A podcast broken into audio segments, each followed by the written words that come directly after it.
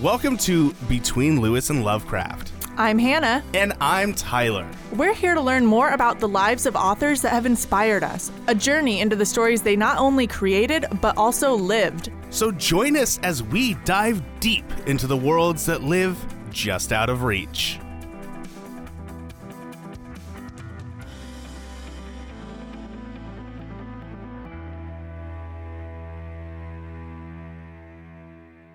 Quick, Hannah, go! ZYXWVUTSRQPONMLKJHGFEDCBA. Holy shit, you actually did it. That was a lot of pressure. You were going to be all like, ZYXWVUT. For real? You can sing it backwards too? I don't know. I was starting to get a little worried at the end. I was like, I don't know where I'm going with this. Yeah, good lord. Well, we all know that Hannah is a genius whose brain thinks in ways that I can't comprehend because I'm a normal human being. I literally only learned how to do that because my mom left me in the car once as a child while she went grocery shopping, and I had one of those like board books or whatever that had the alphabet, so I just kept repeating it backwards over and over and over. I like how your threshold to genius is being bored in the car one time. One time learning to say the alphabet backwards. That's like my only party trick. Which is why I don't get invited to many parties. I one time memorized the entire, like the shortest book of the Bible once. Oh, nice. Couldn't remember one single word from it now. I did that one time. You still retained it though, like a real genius. Well, okay, that's like a little different than a whole book of the Bible. But it was the shortest. It's one. Like what, 26 letters? Hannah, stop ruining my gosh darn. I'm sorry. Segue. I cannot take a compliment. You're a genius, like someone who's capable of doing multiple things on one project and creating something that thousands of people identify with. I just figured out why I was so quiet that whole time. I'd been talking into the back of the microphone. That's hilarious. You've been doing this how long? I'm a professional podcaster. And by professional, I mean we've got 2 patrons. You just ruined your own segue, by the way. Hayao Miyazaki. That was a great segue, actually. That's who we're talking about. And congrats on pronouncing a name right. Yeah, I had to practice that. Like, you had to practice the alphabet backwards. It's as hard for me to say his name as someone has a time saying the alphabet backwards. Seems legit. Yeah. But yeah, so Hayao Miyazaki. Who is he, Tyler? Man, you're not excited about this at all. What? You're just like, yeah, all right, let's talk about it. We're talking about freaking Hayao Miyazaki, dude. We're talking about Studio Ghibli, dude. We're talking about My Neighbor Totoro. Princess Mononoke, dude. Let's get excited, Hannah. I just don't do the surfer accent when I get excited about stuff. Talking about some anime. I maintain my normal cadence. I guess. I might need to go turn down my microphone now because I've been talking into the back of it. So I did all of my pre-stuff for the back of it. Hey, Cam, can you hear me? Hey, Cameron, can you turn down my mic a little bit? It's just like a look into our process. I'm in number 2. Check, check, check. That's better. That's better. That's good. Thank you. Hayao Miyazaki! We got to talk about this guy. It's a big deal, Hannah. Did you watch any of the movies? I did watch some of them. I'd already seen 1.5 of them. Which 1.5? Spirited Away and Princess Mononoke, which I then finished and enjoyed quite a bit. And then I tried to watch another one. And this was because you had recommended that I watch the movies before I start reading the book, which made a lot of sense once I started reading the book. Yeah, right? But I just went off of like what the other movies in the category were. Mm. So the one I watched next was not actually directed by him. Oh no, which one was did you do? It was the cat one. Oh, The Cat Returns? The Cat Returns. No. Decent movie, but then I found out later that he didn't direct that one, so I was like, or write it. All he did was be like, oh yeah, that would be an interesting idea. Yeah, it was just a Studio Ghibli. Is somebody it Ghibli else? Or Jubilee? I thought it was Ghibli, but Ghibli? Okay. I think it's Ghibli. I pronounce all of our names wrong all the time. I think I've heard it Studio Ghibli. But yeah, so you've seen 2 movies that he has written and directed. Mm-hmm. Or not directed, produced. Because he didn't direct all of them. He didn't direct all of the Studio Ghibli ones, but he directed the two that I had watched previously. Get into that, right? Yes. So are you excited? Were you excited after watching stuff for this guy? Do you understand why people are like in it? What's your... As with many of the people we talk about on the show, reading about his life made me more interested in the movies. Mm-hmm. I'm not an anime person. Okay. And I never have been, mm-hmm. so I can't say I would necessarily watch the movies just because. Sure. Although there is one, and I'll talk more about it later, but there is one that after reading Hannah's about... pulling out the I'll talk about it more later. I'll talk about it more later. There is one movie that I plan to watch later because when I was reading about it, I was like, oh, I'd actually like to see this one. Yeah. So let's get into it. Let's get into it. An anime nerd and someone who has seen 2.5 animes. I will say, I was talking with my sister earlier today before I came to record this. I was telling her what I was doing later, and she's like, who's that? And I'm like, have you ever heard of Spirited Away? And she's like, oh, yeah, that's like a weird movie. I'm a normal person. I don't watch that stuff. It's pretty weird, but it's a good movie, man. And allegedly, more young people in America are getting into it because my sister was like, oh, yeah, I know a lot of cool people who are getting into anime now. Yeah. So it's not just the nerds like you, Tyler. Right. Wow. We'll see. That was like a diss and a compliment at the same time. Hannah, let's get into the early life of Hayao Miyazaki. So Hayao Miyazaki. That's how we have to say it, just so we can remember it. Sorry, audience. That's how we have to say it. He was born on January 5th, 1941 in Tokyo, Japan. His dad was the director of Miyazaki Airplane, which was a manufacturing company that built parts for Zero fighter planes that were used during World War II. And then, so this job that his dad had, as well as like his grandfather, who had been a pretty smart businessman as well, this led to the family having like pretty good financial success, especially around wartime. And this allowed them to stay comfortable even after the war while so many others in Japan were suffering because, of course, World War II did not end well for Japan. No. Notoriously. That's an understatement. That is the understatement of the 1900s, perhaps. All right, here's all you guys have to know about World War II. We're just going to skip ahead. Yep. But all you have to know is didn't turn out well for Japan. That's all we're going to talk about. Spoiler alert, not, because World War II played a huge role in his life and so many others there. Oh, yeah. Including when he was 3 years old, 1944, his family actually had to evacuate their home due to continuing air raids. It was a really dangerous place to be when bombs and stuff are falling out of the sky. He had a pretty traumatic memory, which was like sort of... It was debatably accurate. His older brother has a different telling of this story, but Hayao Miyazaki remembers when they were leaving their home. They were in like a little truck, and he remembers this woman with a baby running up and begging them to let her in, and his family was like, nope, no room. No room.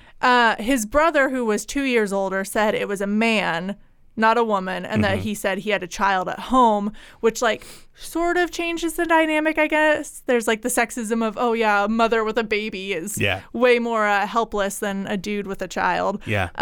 But like regardless, this incident really stuck with Miyazaki and kind of led to him feeling a lot of guilt growing up. Sure. Did you read the Miyazaki World of Life in Art? Yes. So we read the same thing. We read the same biography for once. Which is written by Susan Napier. Napier? Yeah. Napier, something like that.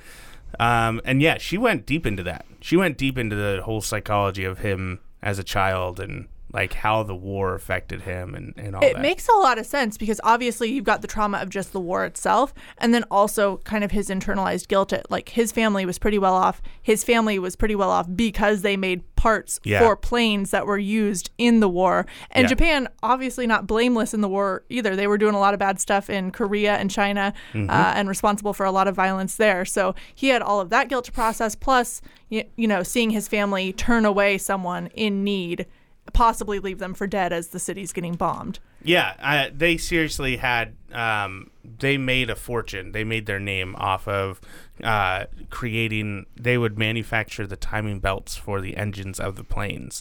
So that was a big deal. But then even further, after a lot of the bombings and devastation to their own country people, they used that as an opportunity to make more money.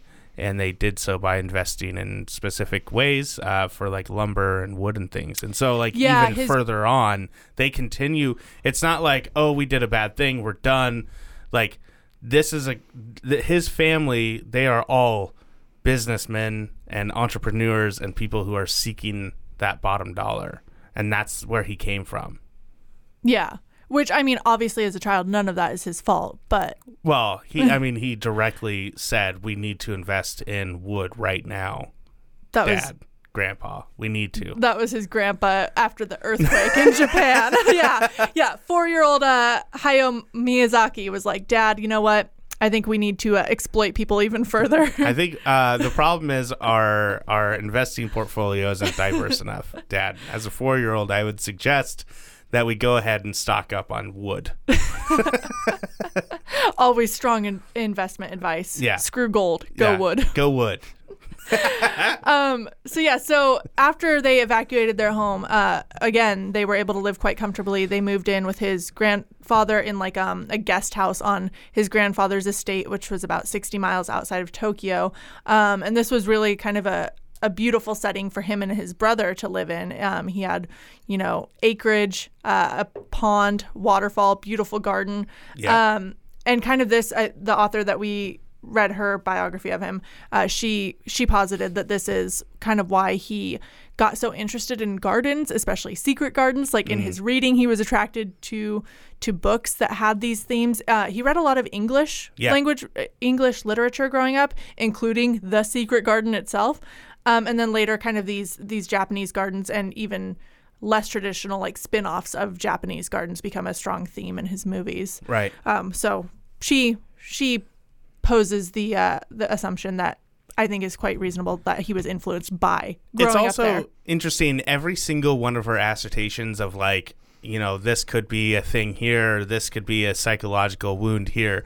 Like, she goes on record as saying, oh, he went ahead and said no to all of that. Yeah, he did not like the, trauma implications. Like, people saying that he was working through his trauma and his art. He was like, nah, I'm not about that, which I think could go either way. Like, yeah, that could be true, but also he's kind of from a culture that emphasizes being strong, especially for men, and, stoic. Yeah. So some of that could just be himself. He's just trying to put up the facade of like, no, I'm just creative and I can come up with stuff. And it's like, look, man, your art doesn't lie. To be honest, like, I think you're lying. I honestly do think he was lying because there's so many threads and the mother complex that he had and stuff like that all comes through in his stories.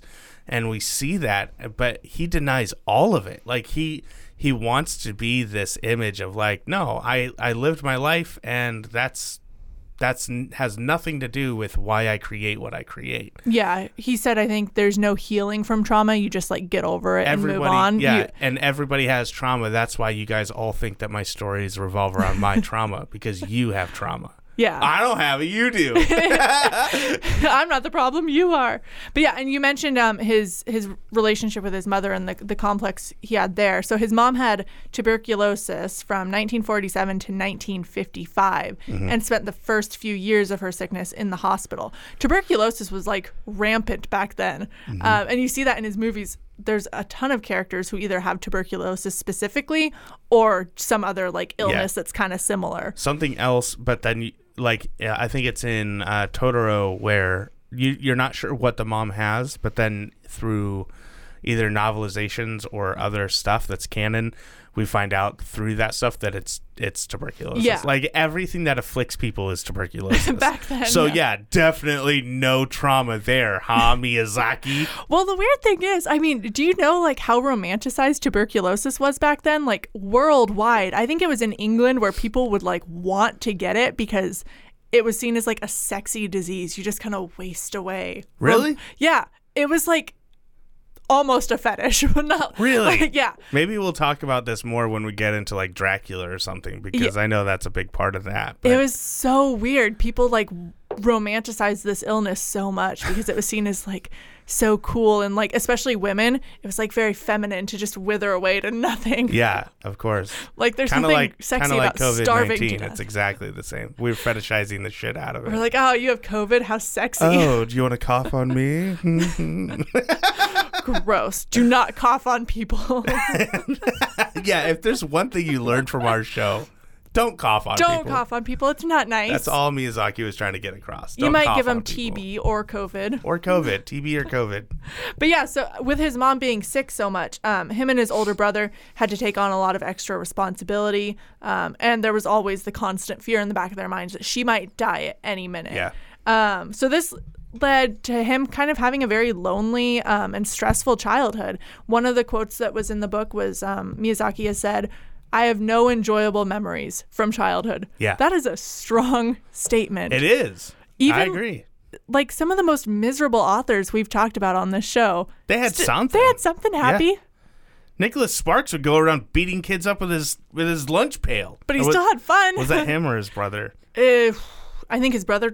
His mom told him to. Was it him or his brother that got it, though? One of them got the lunch pail and knocked around some kids. That's some badass shit right there. Yep. And then he went on to write sappy love stories. But yeah, Miyazaki's like, nope, no happy memories. Yeah. He also had a really bad relationship with his dad. Yeah. His dad sounded kind of like a douchebag. Well, I hate to play the product of your time card. Everyone should know this. If you listen to the Lovecraft episode, you should know Tyler does hate this card. I hate the product of your time card. But I think his dad was a product of the culture, to be completely honest. At a certain point, a culture is so well defined by how the men are and you know who you are that even if nowadays, we look back and we're like, God, how could you possibly think that that's okay? It was okay, you know? And I think that that was a turning point for a lot of people. And it was a turning point for Miyazaki. And I think that he saw what his dad was like and went, I don't want to be like that. But if he saw what his dad was like back then and was like, this ain't cool. I don't know. I mean... I deal with that with my parents where, like, they are a certain way and I don't agree with who they are, but I believe that they are the way that they are because of the generation that they're in, and I think that it's okay for them to be that way. I don't think it's okay for me to be that way, though. And now it's we see a much broader line between who Miyazaki was and who his father was. But I don't necessarily think that he would see as broad of a line. Or if there was more broad of a line, it's because he actively created that distance because he just didn't like that. His sensibilities didn't appreciate who his dad was.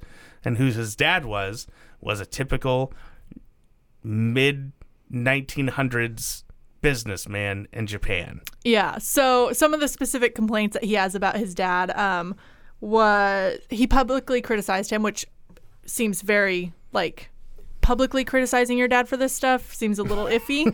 I don't know if I would do that, but he said that his dad lacked responsibility. He accused him of selling substandard airplane parts to the military and other like ethically sketchy business practices. And to really drive the nail into the coffin, he said his father never said anything, quote, particularly lofty or inspiring. Sure. And then there was the sex stuff. So yeah, the sex stuff. Apparently, when Miyazaki was in high school, his dad would say to him that, when I was your age, I was already paying for geisha girls. Yep. Like, this was just a totally normal thing. And Susan Napier mentions that in the biography. She's like, the culture at the time was like, if you were a good businessman, if you were, you know, successful, you were going to have extramarital affairs. Yeah. I don't think she said specifically that his dad did, but I felt like that was the implication. I thought from what I read, she made it very clear that he was having extramarital affairs. Yeah. That was what I gathered from it. I tried reading it back a couple times, and I'm like, I don't think she ever specifically said that he did, but this sounds because like a dude. Because it's probably not something that she can verify. Yeah, exactly. She's not going to go talk to his parents and be like, hey, did you fuck another lady? They're dead. Yeah. So I think that, yeah, like I said before, I think that it's just he saw who his dad was and he didn't respect it, which I understand. Like, at some point you have to make a decision on who you're going to be, and it's either going to be like your parents or probably like completely different. I don't think that there's a middle ground. I honestly don't believe that someone can have a middle ground between those things, and I think that he chose the latter. And he said, everything that my dad stood for, I will not. I will be a good person, and I will be active in my beliefs, and what I put my mind to, I'm going to put everything into. And I think that he did that. I really believe that. I think that's an interesting theory. You're either like your parents or completely not. I need to find the person who like bucks that trend and is sort of in the middle. If you're in the middle, call us or email us at at lewisandlovecraft.com. Send us your story and we'll read it on the show. Maybe if I remember our actual email address and say that. So yeah, so I mean, with that bitter relationship with his dad, he was much closer with his mom. I think initially there was like more complications to that relationship because she was sick all the time. He was more of the caretaker, whereas traditionally your mom is the one who takes care of you. Yeah. But especially as they grew older, one of the things that they would do is like debate really ferociously sometimes because they were on opposite political ends of the spectrum. Nobody's ever heard of that in America. No. Definitely not. Nobody's ever argued with their parents on a political spectrum. But they were still really close because his mom was like very strong-willed, very intelligent, and I think that probably influenced some of his characters later on too. Oh, absolutely. Just the idea of loving someone so much that you completely disagree with, and the author, the biographer here, even points out that there were times where he would be in tears and leave the room because they're fighting so much, and he respected her so much that he couldn't just cut her out. He couldn't just be like, well, go fuck yourself, I'm done with this shit. Like, he needed her to understand where he was coming from, but she's such a stubborn, strong-headed and conservative person that she couldn't see his point of view, and she wouldn't. Or maybe he was wrong. But he was so like, they were both so strong-headed, and so I get that, where like you are completely opposite of your parent, but you still love them so much, and you want them to see your point of view, but they just don't. Yeah, I understand that completely. Yeah. And luckily, it should be noted that eventually she did get over her tuberculosis and lived into her 70s or whatever. Mm-hmm. So by the time they were having these really aggressive debates, she was very healthy. Yeah, she wasn't like hacking up a lung while she was trying to tell him that he's wrong. No coughing blood. So want to move into school issues? Yeah, let's do it. We got nothing else to talk about at this point, right? Definitely not. Yeah. So going to school, Susan Napier didn't talk a whole lot about the like educational side of school, but she did mention the very pertinent fact that he loved art and drawing, especially planes, tanks, battleships, and other military machinery. Yep. That was his jam. He wasn't very good at drawing people, but he loved those sorts of things. And he also said that like kind of made him cool among his schoolmates. Like, he couldn't hold his own in a fight, but people liked the planes that he drew. Yeah, I love that. I love when kids can like know that they found a little niche for being popular. I think that I never quite found that. I was always on the edge of that. I was a kid that learned how to make origami and shit. Oh my god! And so like I made friends doing that, but we weren't the cool group of friends. We were the weird people that make origami on our lunch. I think it was probably a little bit easier for us because it wasn't common, at least when I was in school, for people to beat other people up. Oh, so it wasn't as high stakes. Like it wasn't a matter of physical harm to be able to make the bullies like you. Yep. So I could just be like, fuck it, I don't care if you like me or not. I'm gonna sit over here and read my book. Yeah. Just a quick word. Anybody who's listening who might have gone to where did I go to school? And it was in Pittsburgh. It was at maybe that was rougher. Pittsburgh. It was the hard times. No, it was in Bethel Park, right outside of Pittsburgh. And it was, gosh darn it, who's the guy that walked on? Neil Armstrong Middle School, fifth grade. It was middle school and fifth grade because that's how they do it on the East Coast. And me and a couple of dudes, I don't remember their names, but we decided we were going to give an origami samurai hat to every teacher in the school. Oh, my God. So for like a week straight, all lunch and recess, we would just sit there and make like, we made like hundreds of origami hats. And then like right before we were supposed to give them to the teachers, we moved back to Oregon. Oh! So I never got to give those origami hats to the teachers and see how disappointed they were in me for wasting my time.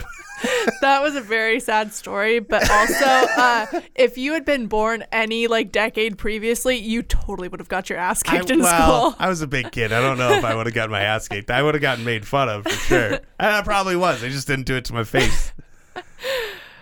Oh my gosh. That's inspiring. Yeah. I'm sorry the teachers never got the origami samurais. They might have gotten them. I just wasn't there. I have no idea.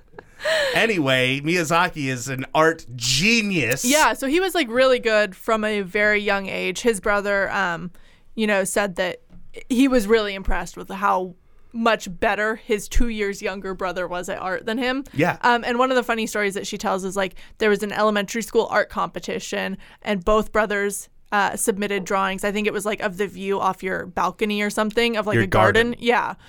So they both submitted drawings. And then the brother saw a couple of teachers standing in front of Hayao Miyazaki's submission, staring at it, and they were like, that's too good, like implying that an adult helped him with it. Yeah. So the older brother ended up winning the competition. Yeah, technically he got second place, and Miyazaki should have gotten first. Yeah, but they thought he cheated. The damn red tape, the bureaucracy wouldn't let it happen, and that's when he decided he's going leftist.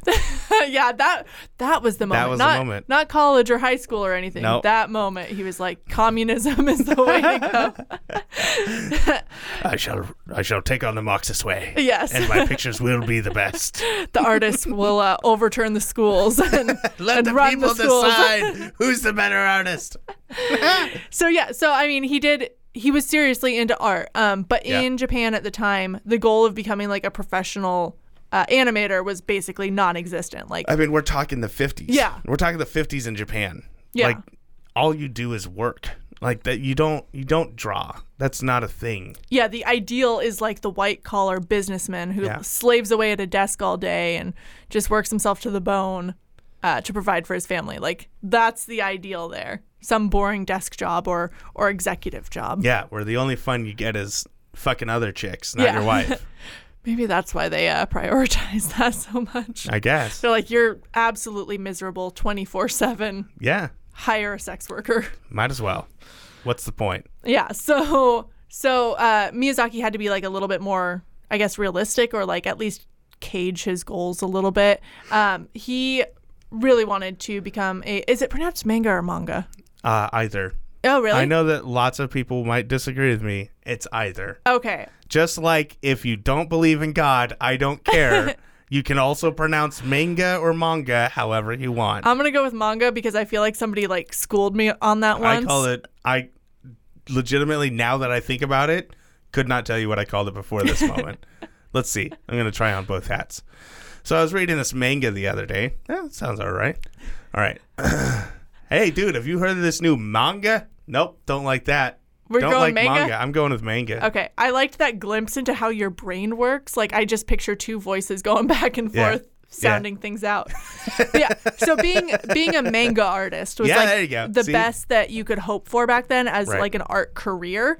So he kind of made that his goal, and that was really what he strove for. And then I also wanted to mention that, like, as he's going to school, this is a really turbulent time in Japan still. Like, the war is over, but there's a lot of lasting effects from it. And Miyazaki has reflected on this a lot. He noted that if he'd been born even a little bit earlier, he probably would have been a zealous, quote, military youth. Sure. And before the war, Japanese education really emphasized sacrifice for nation above everything else. Yep. But after the war, so when he's in school, American troops were still occupying the country, and schooling changed and focused more on democracy and free exchange of ideas. They introduced like debate clubs and stuff. And the image of pre-war Japan was presented as in a really negative light. It was just a series of terrible actions. And as a result of this, Miyazaki said he hated Japan when he was a kid. Yeah, he went on record as saying that at one point I hated Japan and its culture, like everything that it stood for. Which is just crazy how much of a difference like 10 years makes. Yeah. If he'd been born 10 years earlier, he could have been a totally different person. And imagine how... I mean, let's take a step back. Let's take a almost 100-year view back, right? And you start to see the way that things play out, and the culture post World War II was very anti-imperialist Japan and anti-war Japan, and he got sucked right into that, into a counterculture. The same thing that happened in America, where people were disillusioned by war and they realized how awful it is. But I feel like there was almost a further play, almost in America, where we had the free love and, you know, counterculture, the hippie culture, and that was a movement within the people of America that was never like a solid thing. It had touched a lot of places and it had spread really far. It was still a niche thing. For Japan, imagine that, but it is government. It's a government installation. Like it is not just accepted, but pushed by the government and colleges and your education to, like, we are not going to go to war. We are that lifestyle is evil. Yeah, that was something that was in the Constitution at one point. I don't know if it still is in Japan. The Japanese Constitution. Yeah. Because I saw at one point Miyazaki had like protested removing that from the Japanese Constitution. So yeah, they embraced that anti-war stance. What you're talking about, I'm gonna look it up just so I can say it's official. Japanese anti-war amendment.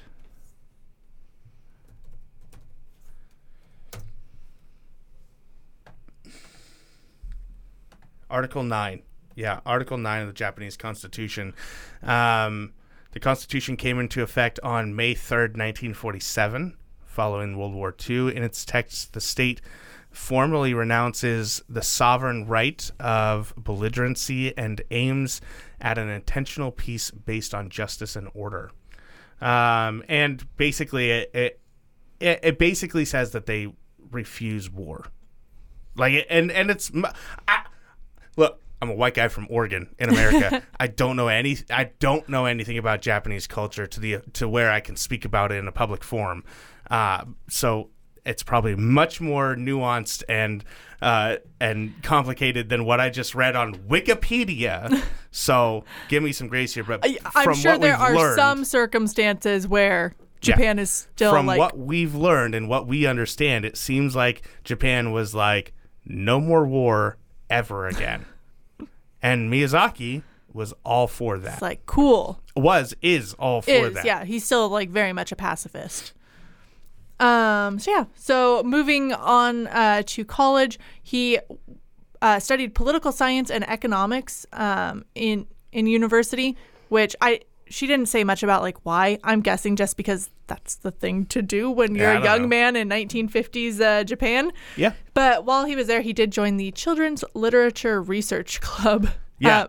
And in his free time, he would visit his art teacher from middle school, and they would drink and sketch and talk about politics and life, et cetera, et cetera. And this is actually a big deal. The Children's Literature Research Club was a big deal because before Miyazaki had joined the college, you know, time of his life, there were lots of study clubs and things that you could join, but because Japanese was changing so much, that those clubs that were very specific in what they would study and try to replicate and lean towards in your, I guess like just a modern day version would just be like a club. You go hang out with people. You hang out and talk about interesting things, but you use the idea that you're studying for school as a way to kind of approach that. Like legitimize it. Yeah. And the school system really started to shut down on what was allowed because they were pushing the anti-war thing, that they really made it hard to just open up a club and whatever. And so the best one for art that he could join was the Children's Literature Research Club, because there were so many like drawings and picture books for children's literature. Gotcha. And then she did know in the biography that one of the other things that was changing during his time in college was when Marxism was becoming a lot bigger on universities. So this kind of like solidified his leftist political leanings. Sure. And also contributed obviously to the movies that we're going to see later on, with a lot of them have those utopian ideals. So this was a big time in his life. And then he starts his career pretty much right away. In 1963, at the age of 22, he takes a position as an entry-level animator at Toei Animation, which is, at the time, Asia's largest producer of animation.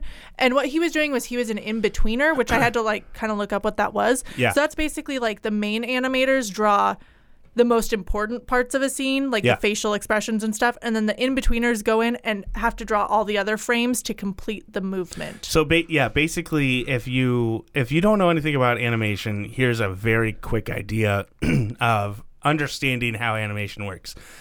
When you record a movie on your phone, most, or I should say standard, because nowadays it's getting crazy, but standard video works at 24 frames per second. That's how, technically it's 24.7 frames per second. 24.97. 97? I think so.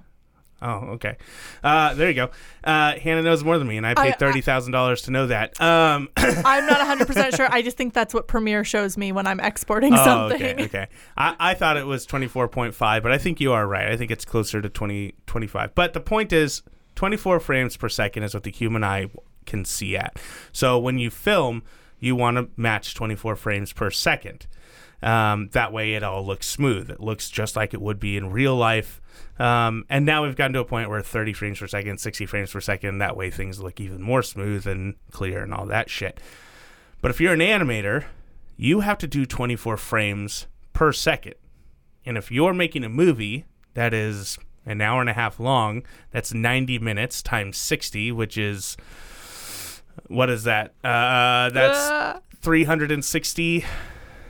We're so bad at math, man. 90 times 60, 3,600 and something. 5,400. Damn, I was so close. 5,000 frames, right? Times 24. Or 5,000 seconds times 24, something like that. So 129,600. There you go. You have to draw each of those. So animators have figured out, especially in Japan, they started to figure out faster ways of doing things. Well, not just in Japan. I mean, Walt Disney was doing this as well. Animators in general started to figure out how to make that process go faster. You have your main artists who are doing a scene, and they draw the important parts, and so you have somebody who's punching someone, right? And you draw the first frame where they're gearing up to punch, the next frame where they're stretching out, and then the next frame where they're making contact, and then the next frame where the person reacts. So they draw 4. Then you have the other slums who have to go in and draw every single frame between those 4. And it looks like they're basically like tracing, but slightly moving is one of the processes that I saw. Yeah.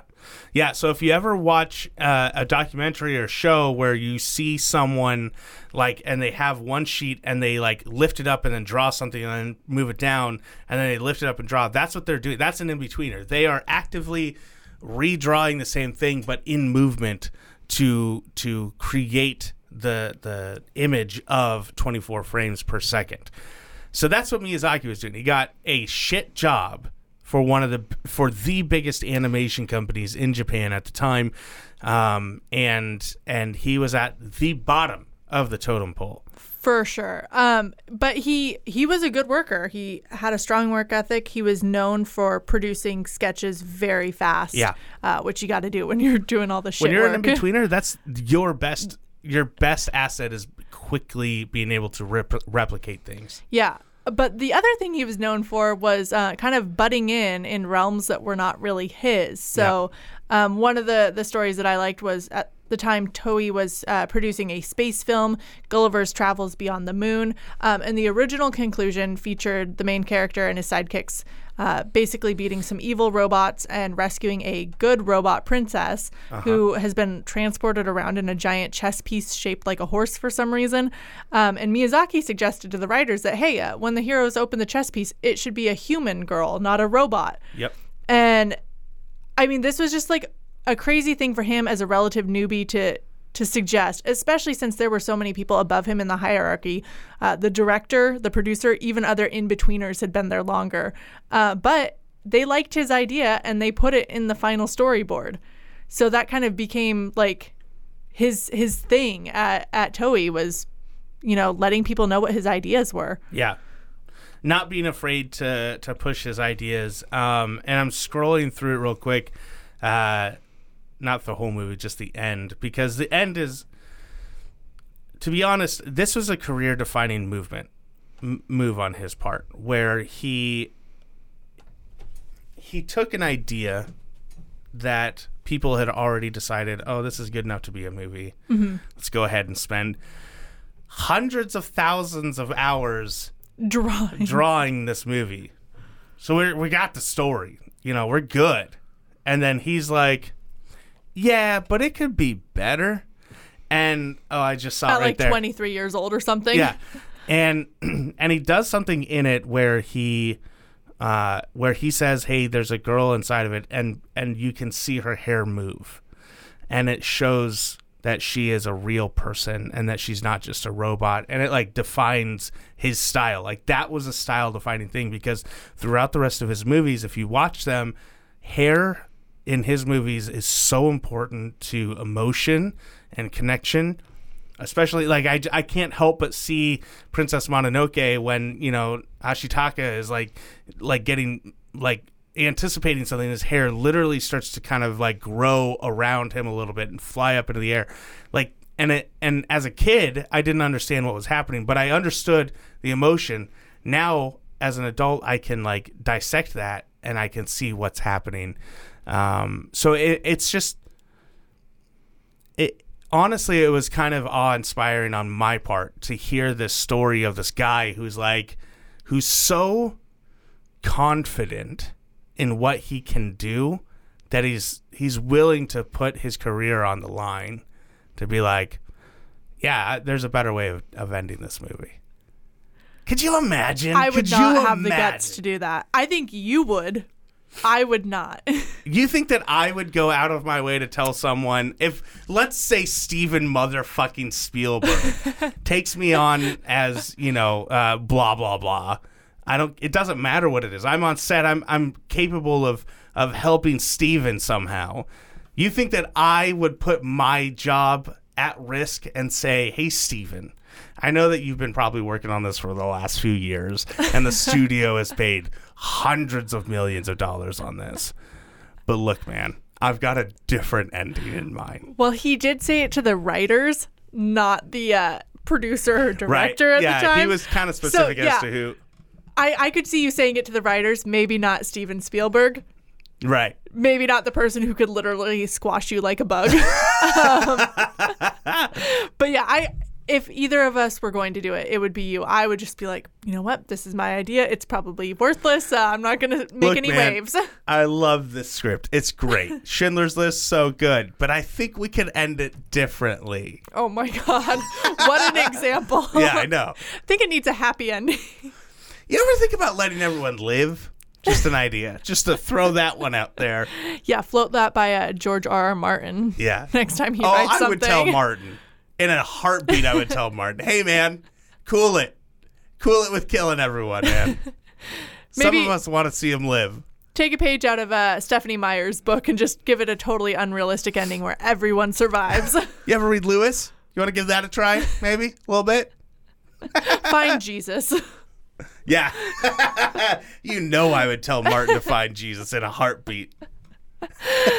But, yeah, so, I mean, Getting back to his time at Toei, I mean, this earned him a lot more respect. And he and fellow animator Isao Takahata began to collaborate a lot more. I think Takahata was a little bit more advanced at the studio because he ended up having his like feature directorial debut at some point when they were there. Mm-hmm. But Takahata would be a really important person in his life. He would be a lifelong friend, collaborator, and future business partner. Yeah. And then he brought Miyazaki on to work. Gay lover, maybe?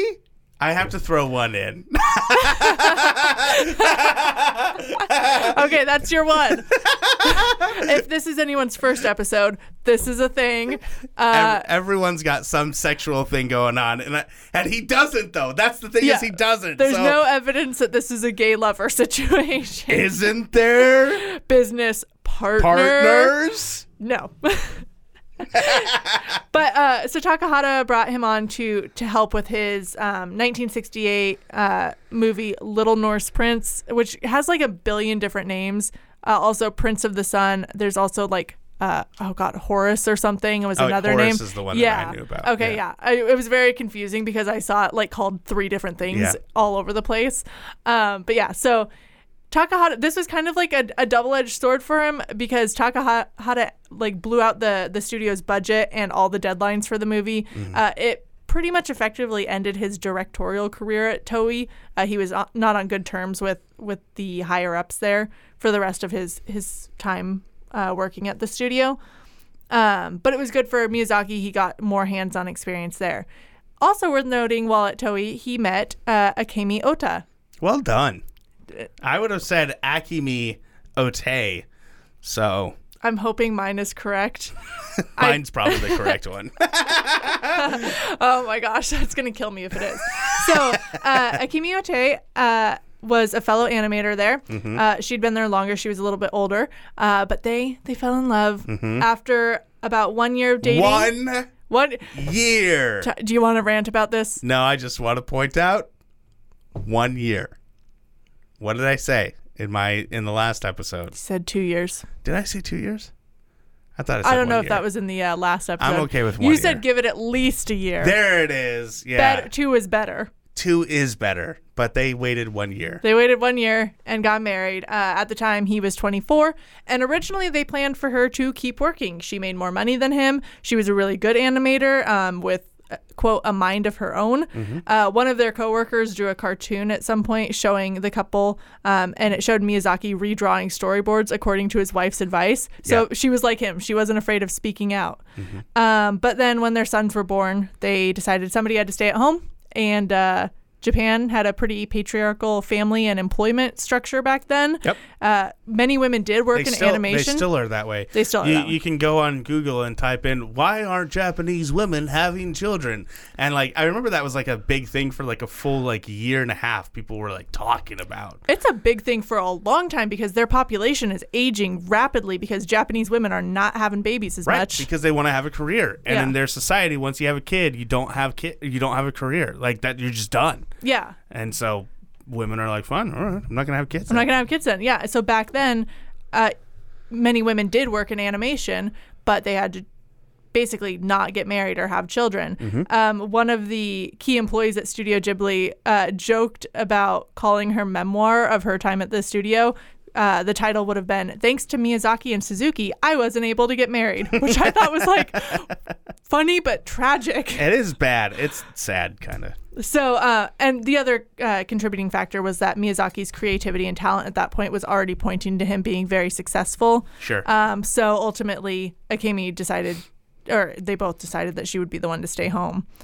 And I mean, at this point, do we want to talk about how he kind of sucked as a dad? Yeah, let's touch on that, and then let's get in because we're already running, pretty far. Yeah, I know. You start talking about Miyazaki, and time flies, man.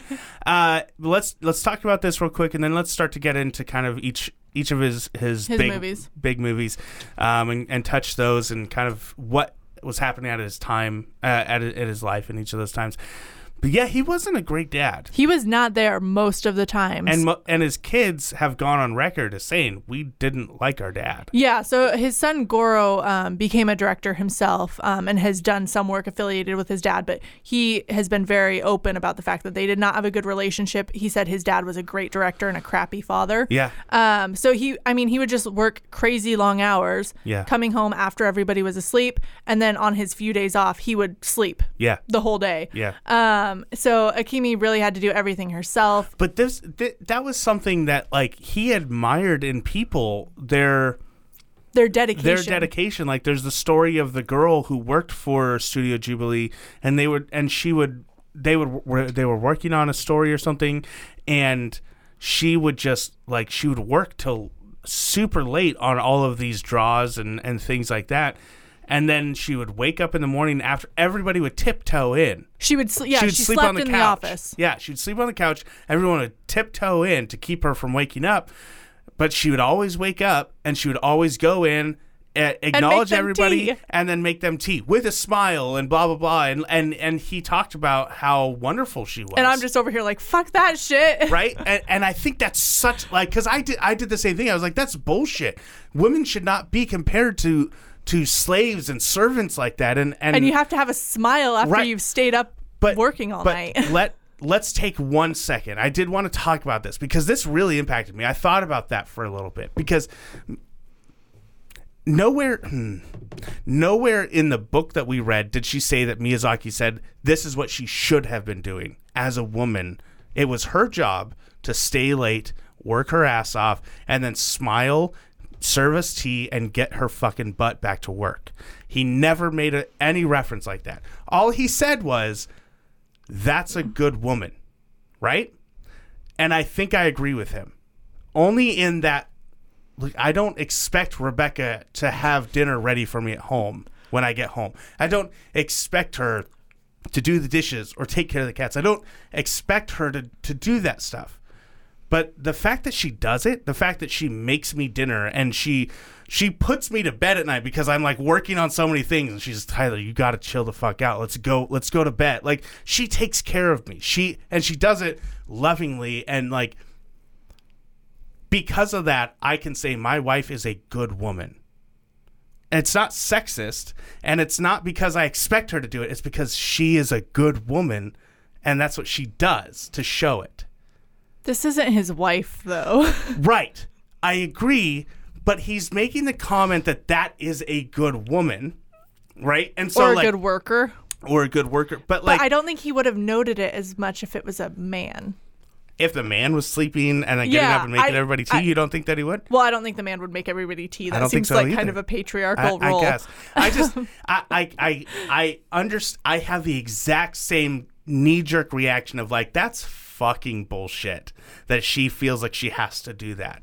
But at the same time, I want to give credit where credit is due, and there are good women out there who do things like this, and the fact that they do this as to show that they are good women does not negate that they are good women. No, there's nothing. I mean, there is something wrong with that worker. She should not have been. She should just go home. Jesus Christ. Like, I totally disagree with his attitudes toward work. Like, he really emphasizes the your job is your life thing. Yeah. I think that's incredibly unhealthy. Mm-hmm. It obviously, led to stress in his family. After reading this book, there is no way in fucking hell I could have worked for Miyazaki. No. Not even a little bit. I would have been one of the people that he would have said, we had differences of opinions, and he's not very reliable. Yeah. That's what he would have said about me, guaranteed. And I would have said, Miyazaki's a fucking asshole, and he demands too much of his workers, and that's not the way to treat people. But then Princess Mononoke comes out, and everyone's like, hey, man. He made this, though. Yeah. Crappy dad, good producer and director. Yeah. You cannot argue with the results that he got out of people. It's some good shit. It just sucks. Did you have anything else on his fatherhood or manlyhood at all? Not really. Just an apology to Devani, one of our Patreons. She mentioned in the last episode, we mentioned that Tolkien was a good dad and just moved on. She was like, we need to hear more about the good dads. But Devani, nobody talks about the good dads. Nobody talks about the good stuff. We need to change our culture and start appreciating good dads more. Which is why I was bringing up the woman. She was a good woman. Yeah, okay, everybody like appreciates good moms. Moms are like very popular. I gotcha. We all like laud our mothers for all of their contributions. Nobody talks about the good dads. So biographers, get on it. Get on it. Talk about them good dads. Miyazaki is not one of them. I'm gonna try and live my life so that one day I can write a memoir and it'll be like, you'll talk about one good dad. I'm that one good dad. That'll be the name. I'm the good dad. Nobody will believe it if it's a memoir. Right. You need to get somebody else to write about it. When I say I was a good dad, I was a good one. It'll be a memoir for my children. He was the good dad. Right. Okay. So moving on to some of the other projects, I guess. In 1971, Miyazaki and Takahata left Toei, and they worked at. They worked at a few different places. The first one was A Production Studio. Yeah. That's the name of it. Yeah. That's which not just one? Me not knowing. A-Pro. A-Pro. One of the first projects that he was assigned to work on was asking the author of Pippi Longstocking for permission to turn the story into a film. He, like, drew dozens and dozens of sketches. Yeah. They went all the way. They went to Sweden. Yeah. They flew over there. They were ready to do it. And without even, like, looking at their proposal, she turned him down. Yep. So that was disappointing, but it was his, like, first real time in Europe. We're going to have to talk about that in the episode about the author of Pippi Longstocking. Who wrote Pippi Longstocking. It's going to be like an Avengers-style meetup. Ooh, I like that. But the trip wasn't a whole waste. It was one of his first times in Europe, and he would become really fascinated with Europe and instill that in some of his future movies. And then some of the highlights from their time working at A-Pro include the Panda Go Panda shorts and Miyazaki's full-length directorial debut, Castle of Cagliostro, which was critically acclaimed, like, very good movie. And I would love to go into it, but we're here for what he wrote, yes. Right? Like, I want to get into those stories. And seriously, she spent so long talking about this damn movie, the Castle Cagliostro, whatever. It's super interesting, and I will probably go watch it later, but we're here to focus on his writings and the things that he created, and this is not a character that he created. He took it and did his own thing with it, didn't create it. Yeah. So let's get into his first movie that he wrote and directed, Nausicaä Valley of the Wind. So this was in 1982. He kind of went back to his roots with manga, and he was writing stories for the magazine, which was new at the time, Animage. Sure. And yeah, so this project kind of became a labor of love for him. It tells the story of Nausicaä, a princess on a post-apocalyptic Earth who becomes involved in a war between kingdoms while an environmental disaster threatens humankind. You did great. Okay, that was perfect. Cool. Yeah, I was like reading the summary of it. It's long. These are the central themes, kind of. And this is a huge project. Yeah, he had. Completed 2 volumes, basically, when Animage's editors, including Toshio Suzuki, who would later become executive producer at Studio Ghibli, they pointed out that the books were pretty much ready-made for a film version, which I sort of disagree with, because then he notes that, or the author of the biography notes that Nausicaä was a super long complex manga with, like, a ton of different things going on. There were, like, political themes, environmental themes, all of that. And distilling it down to a 2-hour movie was really, really freaking hard for him. Yeah, he didn't have an easy time. He wasn't finished writing it. Yeah, I think what they were talking about is more just like the idea of it. Like, it's a good story. It's a good story, and there's a lot of elements that you can take from it. And he did have a hard time because he had to simplify the story while maintaining at least some of what Nausicaä... what about Nausicaä made it interesting, which was political intrigue and environmental stuff and the sci-fi, the sci-fi world that you're living in. And he had to kind of tie all three of those in together. And that's what he did. And one of the other notable things was that at the time he was working for a production company called Topcraft, and he didn't like the staff there. He didn't trust them to, like, bring his vision to life. So he brought on his own people, including persuading Takahata to be the producer of the film. So he releases it in 1984, and it's, it did okay. And so they want to bring it to America. because why the fuck not? It's going to do super well in America, right? And America knows how to treat animation, so let's just give it to them and let them do it. No, nothing bad will happen to Nausicaä and the Valley of the Wind. Am I right? Narrator voice, bad things happened to Nausicaä Valley of the Wind. Yeah. So they released it in the United States, I think a year later, as Warriors of the Wind. John Lasseter, a big-time guy at Pixar, who later worked on Spirited Away's release, described in an interview as it was butchered, basically. Mm. It had confusing edits. They cut a ton of shit out, and the bad dubbing made it basically unwatchable in the U.S. I want to watch it just to see how bad it is. Because now when you go by Nausicaä Valley of the Wind, you get a really good movie with Shia LaBeouf. Oh, they redid it? Oh, they made it. They ended up bringing it to America and doing it as Nausicaä Valley of the Wind, redubbed in 2000-something, early 2000s. Good, because Miyazaki was heartbroken over this. This was terrible, and it really turned him bitter against any future Western releases. Yeah. So its relative success, though, in Japan, it wasn't a blockbuster, but it did okay. It did inspire Miyazaki and Takahata to strike out on their own. Yep. So in 1985, they launched Studio Ghibli. And I guess you can kind of decide how long we want to go on all of these movies, because there are a lot. The only ones I listed here are ones that Miyazaki directed. Because Takahata did his own stuff too. Yeah. And I think they had other producers brought on later on. And that's what I was saying earlier. I want to just we're already almost an hour in, so let's go over this in the next 15 minutes. Let's talk about these movies. Very quickly, Studio Ghibli launched in 1985. The first movie is Laputa Castle in the Sky, and people didn't like it. Yeah, it made about 2/3 what Nausicaä did, and there are various factors. The Miyazaki brand wasn't established yet. They had just started their studio, and also the target audience for them was middle schoolers and their families. That wasn't trending in Japan at the time. Animators were mostly aiming for males in their teens and 20s, and animation was getting really edgy. Yeah. There was a lot of violence and sexual themes. Akira coming out, that was huge, and that was intense and scary. So. And one of the things that I found interesting about Miyazaki was he hated this. He didn't like bad characters. He wanted to create child characters that were believable and engaging and interesting, but also fundamentally good and moral people. Because he believed that he was the kid that was a good kid. And that even came up in an interview where somebody said, nobody would be like this. Nobody would be this. I think it was Ford Castle in the Sky, the main guy character.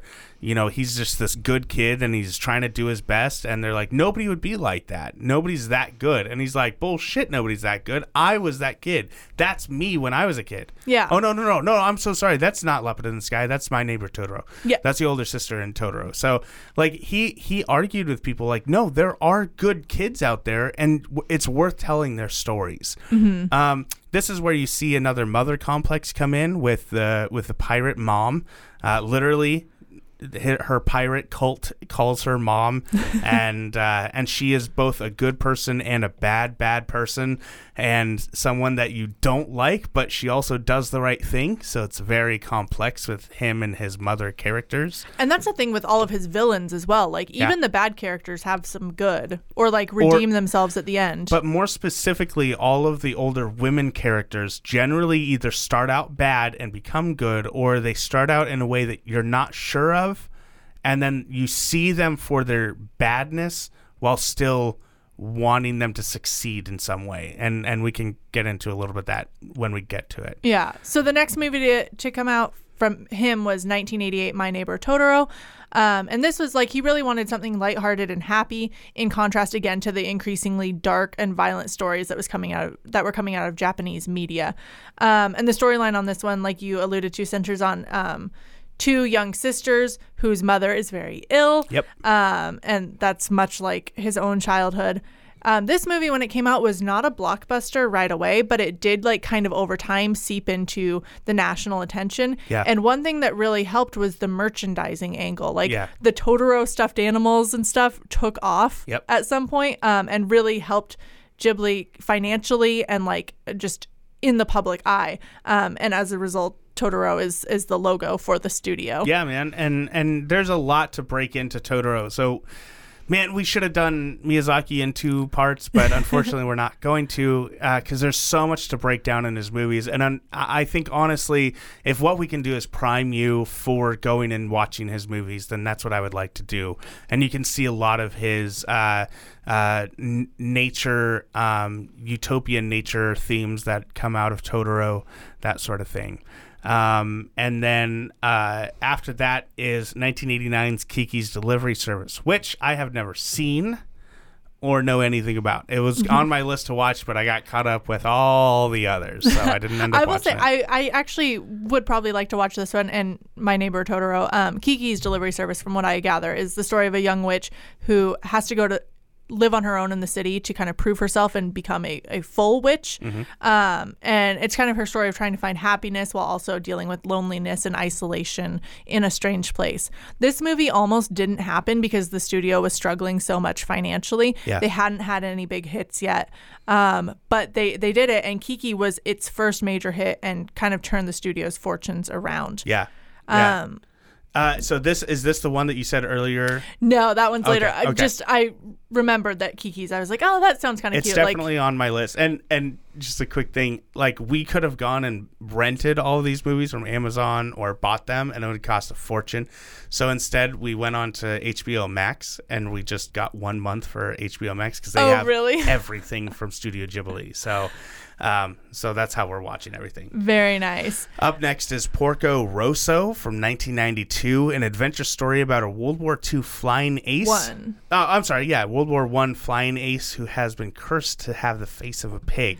And curses are a big theme in his movies. This is also pigs are a big thing. He goes back to pigs a lot. Like, for the next decade, you see pigs over and over and over again. Pigs everywhere. So this one was interesting because it was originally supposed to be a short in-flight entertainment movie based on his own lighthearted manga series that featured pigs as heroes. And that was primarily because he just wanted a break from all of his work on Studio Ghibli's most recent feature films. He was burned out because he throws so much of himself into all of his movies. He does a lot of in-betweening still. Yeah. He still did in-betweening for his... He owns the goddamn company, and he's doing in-betweens. He's like the boss from hell. So he was super stressed out after all of this, and he was like, you know what? I'm just going to do an easy 40-minute in-flight entertainment film. Subsequently, he gets really fucking into it, adds a whole bunch of characters and plot lines, and turns it into a 90-minute movie. Yep. And then this is my favorite one. 1997 gave us my favorite animated movie of all time, Princess Mononoke. Man, it's so good. And it's the reason why today we can talk about Miyazaki, I believe, at least. It's the reason why we have people who went back and redid Nausicaä Valley of the Wind, and with, actors at that time, because it was such a good movie, and it was done so well in America, like for the American audience even, that it just, Miyazaki was able to have a platform in more than just Japan. And I love it. I love it so much. Tell us all about it. This was the one that we teased in the last episode because I started watching this, I think, before I knew that it was Miyazaki or something. Like, my boyfriend suggested watching it, and I was like, okay. And then 10 minutes in, it gets super freaking violent. And I was like, I was not prepared for this. I thought this was a kid's movie, which it is. And at some point he waffled back and forth between oh, kids shouldn't watch this. And then he's like, oh, well, kids absolutely should watch this. Yeah. All right. I guess so. I would let my 11-year-old watch this. That's the age that I will let my kid watch it, is 11 years old. I mean, I was watching Lord of the Rings at 12, and that's live action violence. So I feel like this is fine. Yeah. But startling when you're expecting a happy-go-lucky kids movie. Yeah. So, and then suddenly arms get chopped off. So Princess Mononoke is about a young prince. I know it's confusing. It's a young prince who's the main character in this one. He gets cursed after defending his family and his clan. So he goes off just to he actually goes off with no real purpose other than I'm going to find something. To try and figure this out, and one of the clues that he has is a bullet from a gun that was shot, and it came from the west or the east. I can't quite remember. And then eventually he finds his way to a village where people are turning the mountain into a village where they produce guns and metal and bullets and things. And then subsequently there are the forest spirits and creatures that don't like this, so they are attacking that village. And he meets a girl named San, who is known as Princess Mononoke. She is adopted by wolf spirits, and so she's like a barbarian, scary chick. But he kind of falls in love with her, and by kind of I mean like immediately, very quickly falls in love with her. She's pretty hot, even though she's covered in blood most of the time. And she's voiced by Claire Danes, which I'm not going to go on record as saying that I have a celebrity crush, but you know, you could. That's funny. I would not have predicted Claire Danes. I think it was this, and then Stardust. Oh, okay. Stardust got to that me. Checks out. Yeah, and so then they have to work together to help this forest and help the people who live in the village, because it's not just about the spirits in the forest, it's also about humanity itself. Yeah, I think that's one of the things that was surprising to me about it, was because initially it feels like a very strongly like anti-industrial and environmentalist film, which it is, but then also that they're trying to help the people who are destroying the environment. And I think that's one of the things that's pretty consistent across his work, is kind of the complex layers of humanity. And even the bad guys are never really all bad. So some big stuff happened during the production of this, right? Yeah. So he basically got to a breaking point during production on this. Suzuki remembers a moment when Miyazaki finally exploded after just taking on too many things. He was correcting storyboards. Like you said, he was in-betweening, even though he was the director. He was, matching up the music with the story. He was watching over the vocals, the vocal tracking, and once they were done with production, he was giving tons of interviews and helping market the film as it was rolled out. Yep. He was burned out. And then subsequently the next year, January 1998, he quit Studio Ghibli to retire. Mm-hmm. And at this point, he's like in his 50s? Yeah, late-ish 50s, which is still like pretty young, but he'd been working nonstop. Yeah. But less than a week later, director Yoshifumi Kondo, who was Miyazaki's heir apparent, died of an aneurysm at the age of 46. So he stepped back in to direct Spirited Away. Yep. And I think with the primer of Princess Mononoke, the Western world now knows about this anime director, and he has this great quality of being able to mix Eastern and Western things.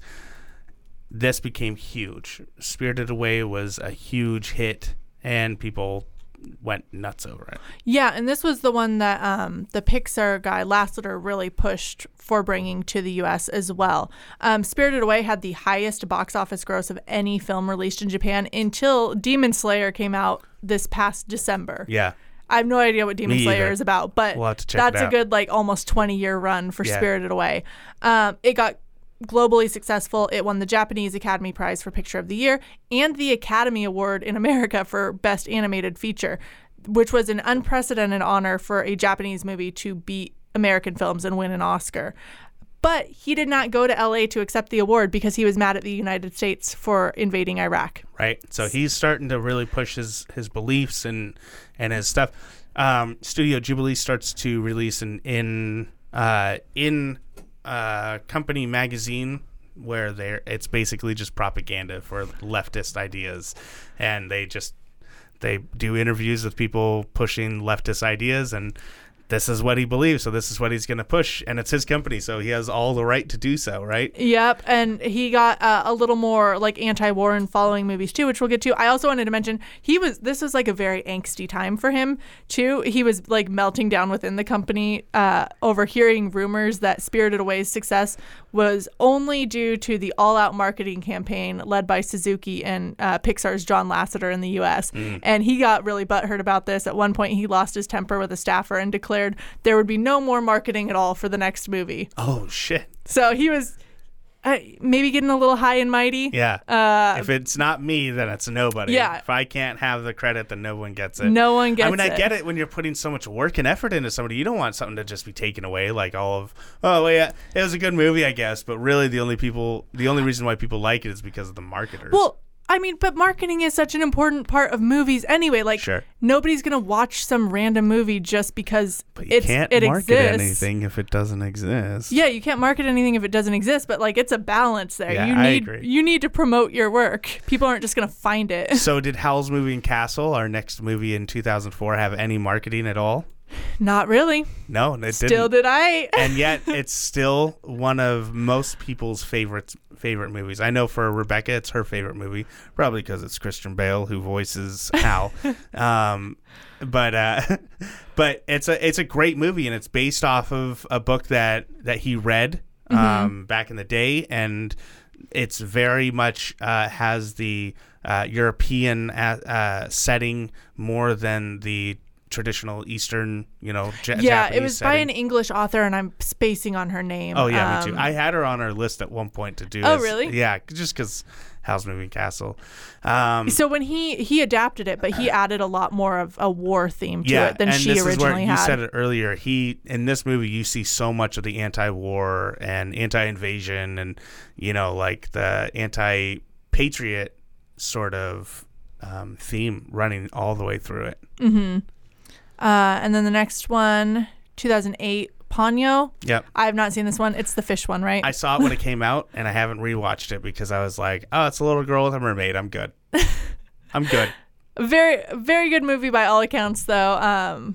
Probably not on my list. The weird thing about that one was I think 3 years later was when the giant tsunami hit Japan. So, like, that kind of changed his mood going forward. Mm. He was like, I'm not going to do just another, like, fluffy kids movie, which was kind of an about face from his attitude toward movie making before. He was like, I just want to make good movies for kids. Then later in his career, he wants to get more serious and have more of a message. Yeah. So in early 2009, he starts writing another manga. This one's called The Wind Rises.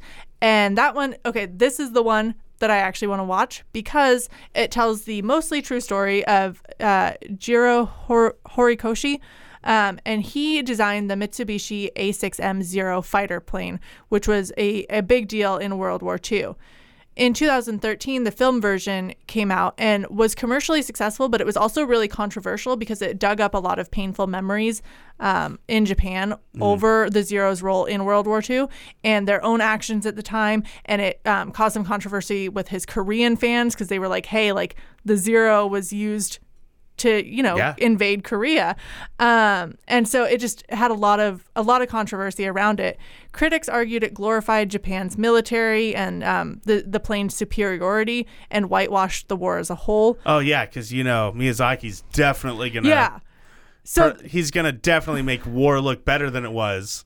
And he loves Japan, So my understanding of the movie is that it actually ends, like, before the war. It's just, like, the design and manufacturing, and it's just about this guy who built a really cool plane. Right.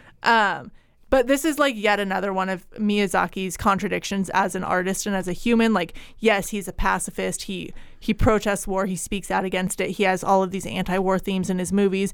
But he's also really into war machinery and planes. Yeah, I mean, he grew up loving to draw planes and tanks and things. Like, he loves that drawing style. Yeah, so I think...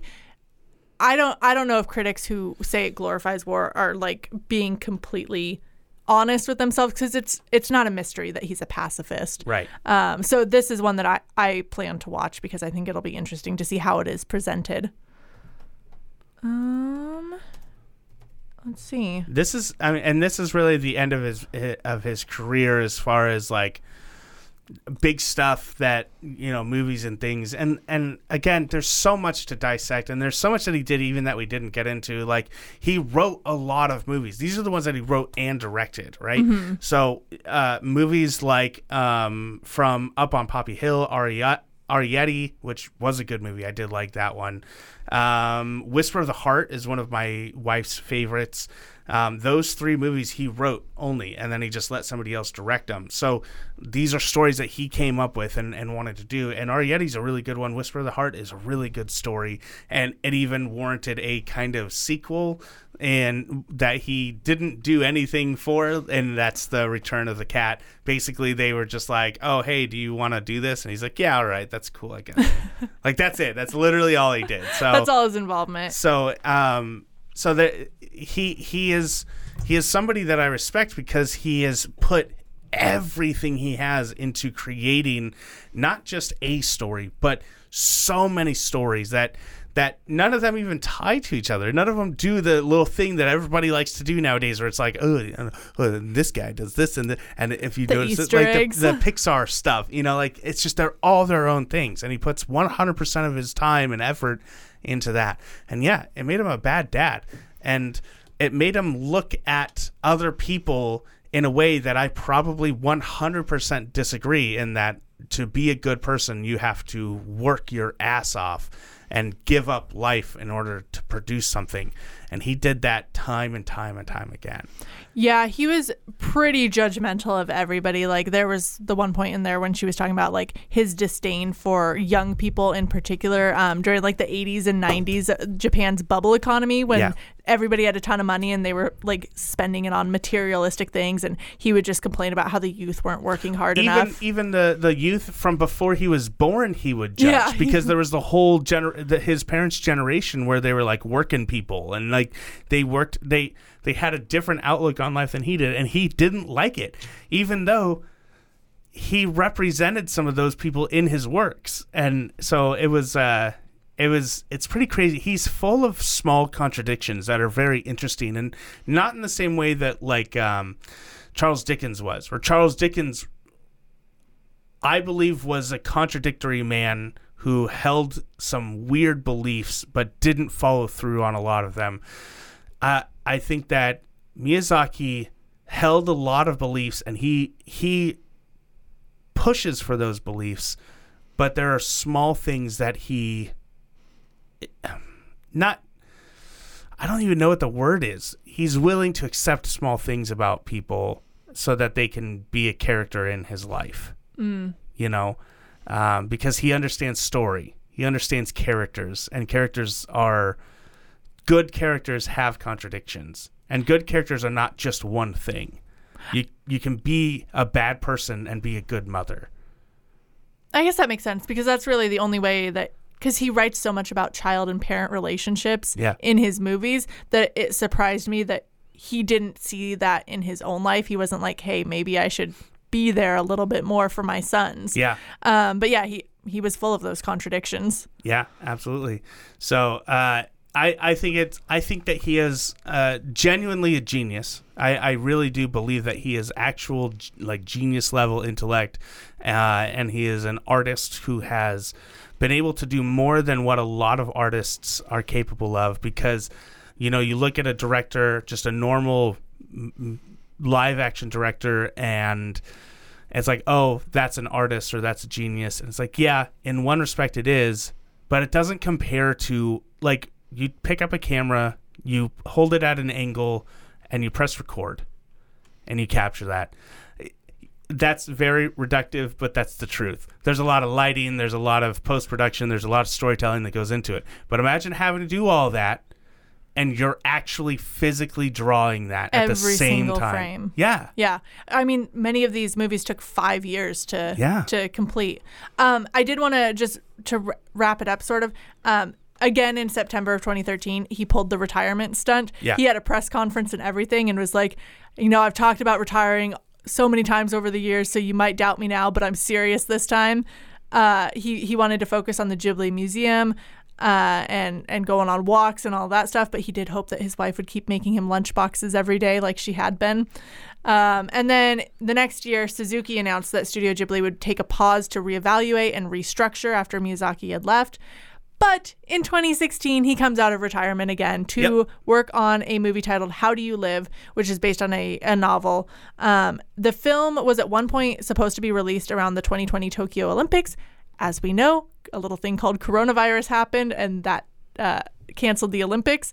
So as of like December, I think Suzuki said 60 animators were working on the film. About 36 minutes had been completed. And this is a production company that does like 2-hour movies traditionally. Yeah. So it might take 3 more years to finish. So Miyazaki is 80 years old now and back out of retirement for like the 3rd time. Yeah. It's insane. He's crazy. Yeah, he is. And that's just his mentality. I think it's hard for a lot of, especially people that have been doing it their whole life. How do you just stop? He's a control freak, too. He's probably sitting at home like, oh, they're doing it fucking wrong. I got to go do it. I got to make sure it's done right. Yeah. Yeah, it's crazy. I highly, what? Okay, so you've seen which movies now? So I saw the Cat Returns or whatever, which is not written by him. Right. But I saw Spirited Away when I was in college and Princess Mononoke more recently. Okay. I want to do Totoro, probably Kiki's, and the war one. I think that's good. I honestly highly recommend Howl's. Okay. If you've never watched anything from Miyazaki, my recommendation, honest to God, do Howl's Moving Castle first. Really? Yeah.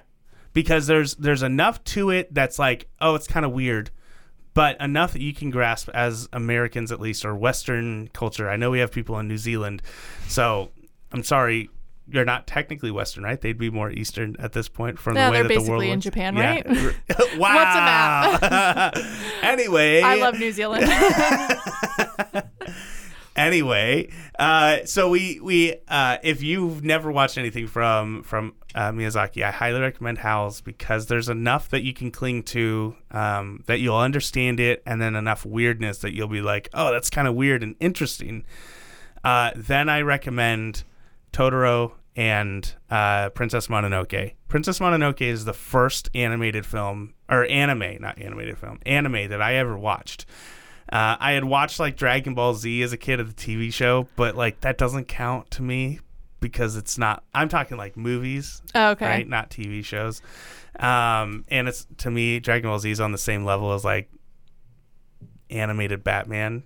So, what? It's true. It's a great show. So, but Princess Mononoke is so near and dear to my heart. It's just a beautiful story, beautiful art, and I love it. Absolutely love it.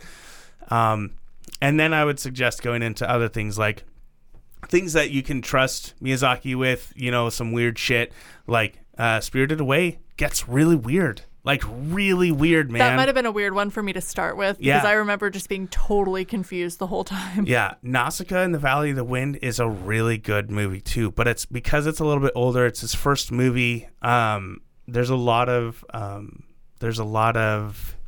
explanations to things, or what's the word? Exposition? Exposition, yes. There's so much exposition in it. It's kind of like, ooh. I watched the trailer for that one, and it had some, like, 80s music in the background. I was like, ooh. So for round 1, Howl's Moving Castle. Round 2, Princess Mononoke, Totoro, and then Spirited Away, Nausicaä. And then if you really want to dig deep, things like The Wind Rises and The Whisper of the Heart. Those kind of I'm watching Castle in the Sky again right now, which I think after now watching it again as an adult, 100% my kids will grow up watching that movie. It's so perfect for kids that I can't wait to show it to them. So no big sermon here. I disagree with some stuff that he views and how he treats people, but honestly he just puts his head down and he just does his work. Like, literally, that's his whole thing, is that he just works his ass off, man. That's all he's doing. So that's it. Well, a little teaser for our next episode. We're doing another author who was born in Japan, but lived his whole life in Britain and really considers himself English more than anything. Kazuo Ishiguro. There you go. Who won the Nobel Prize. And I just finished reading his most recent novel, Claire and the Sun. Very good. This author ties in very well with my bi-weekly plug for submissions for our sci-fi episode. So please send your flash fiction to us. By April 15th is the deadline. And you can send it to us via Gmail at lewisandlovecraft@gmail.com. It's, oh my God, 500 to 700 words. Yes. Yeah.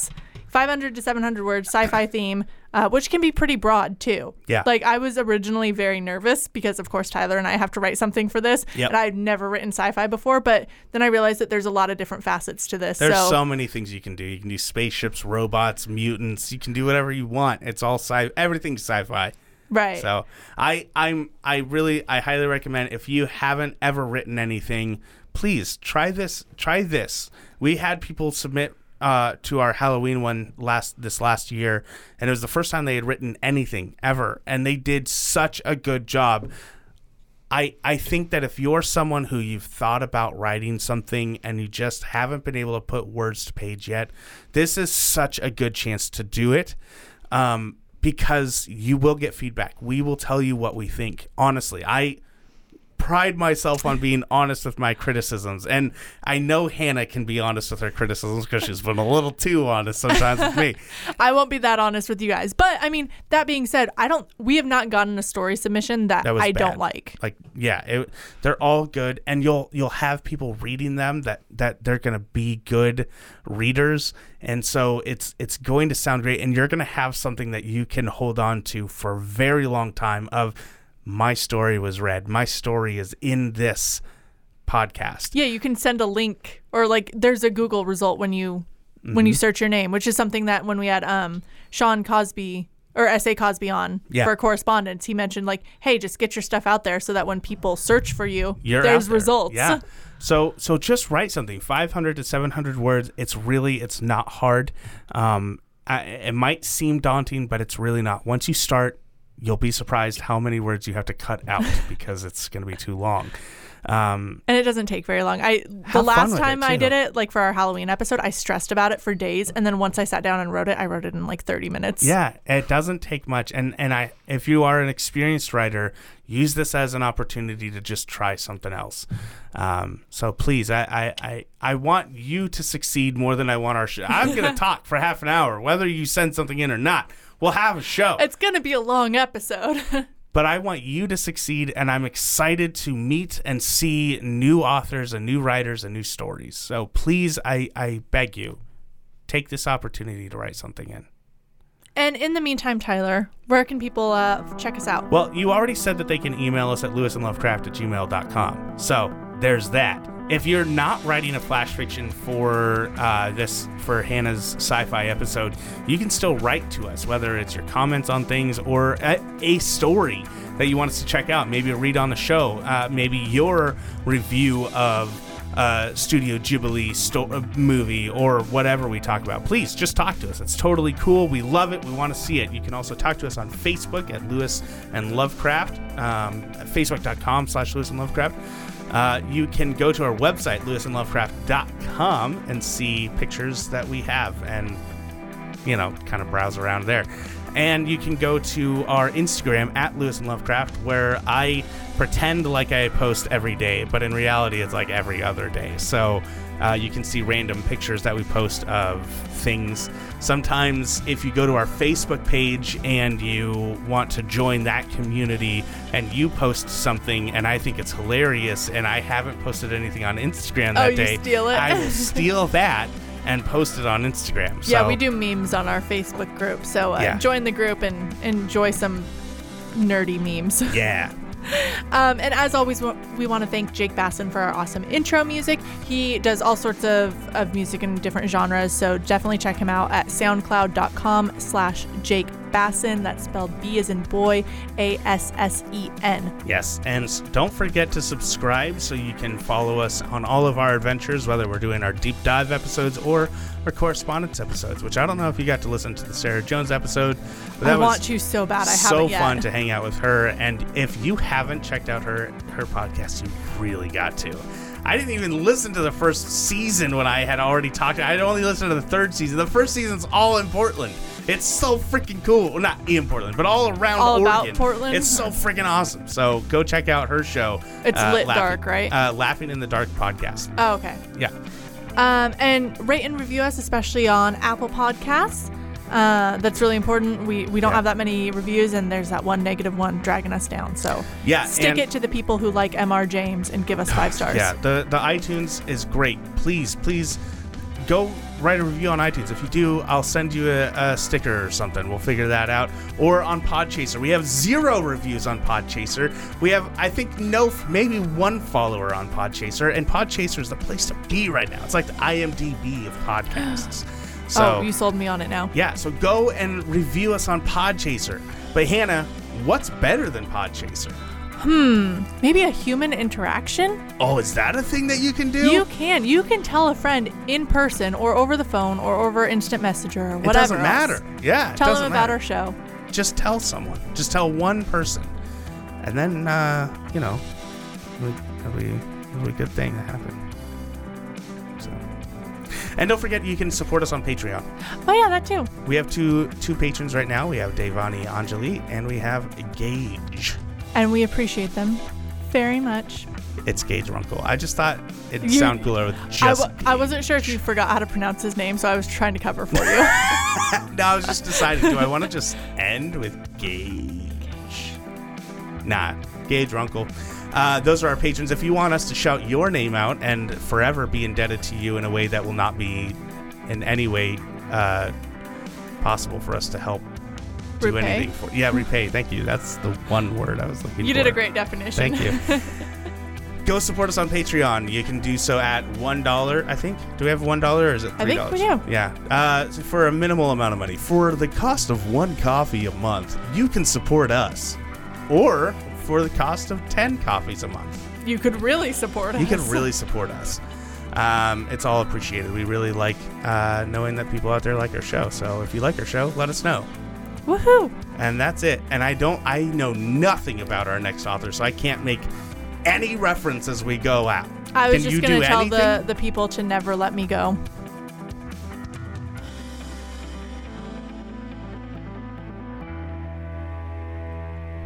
All right. Well, I don't know what that means, but I guess that's what we're doing. You should read that book. I gotta read that book.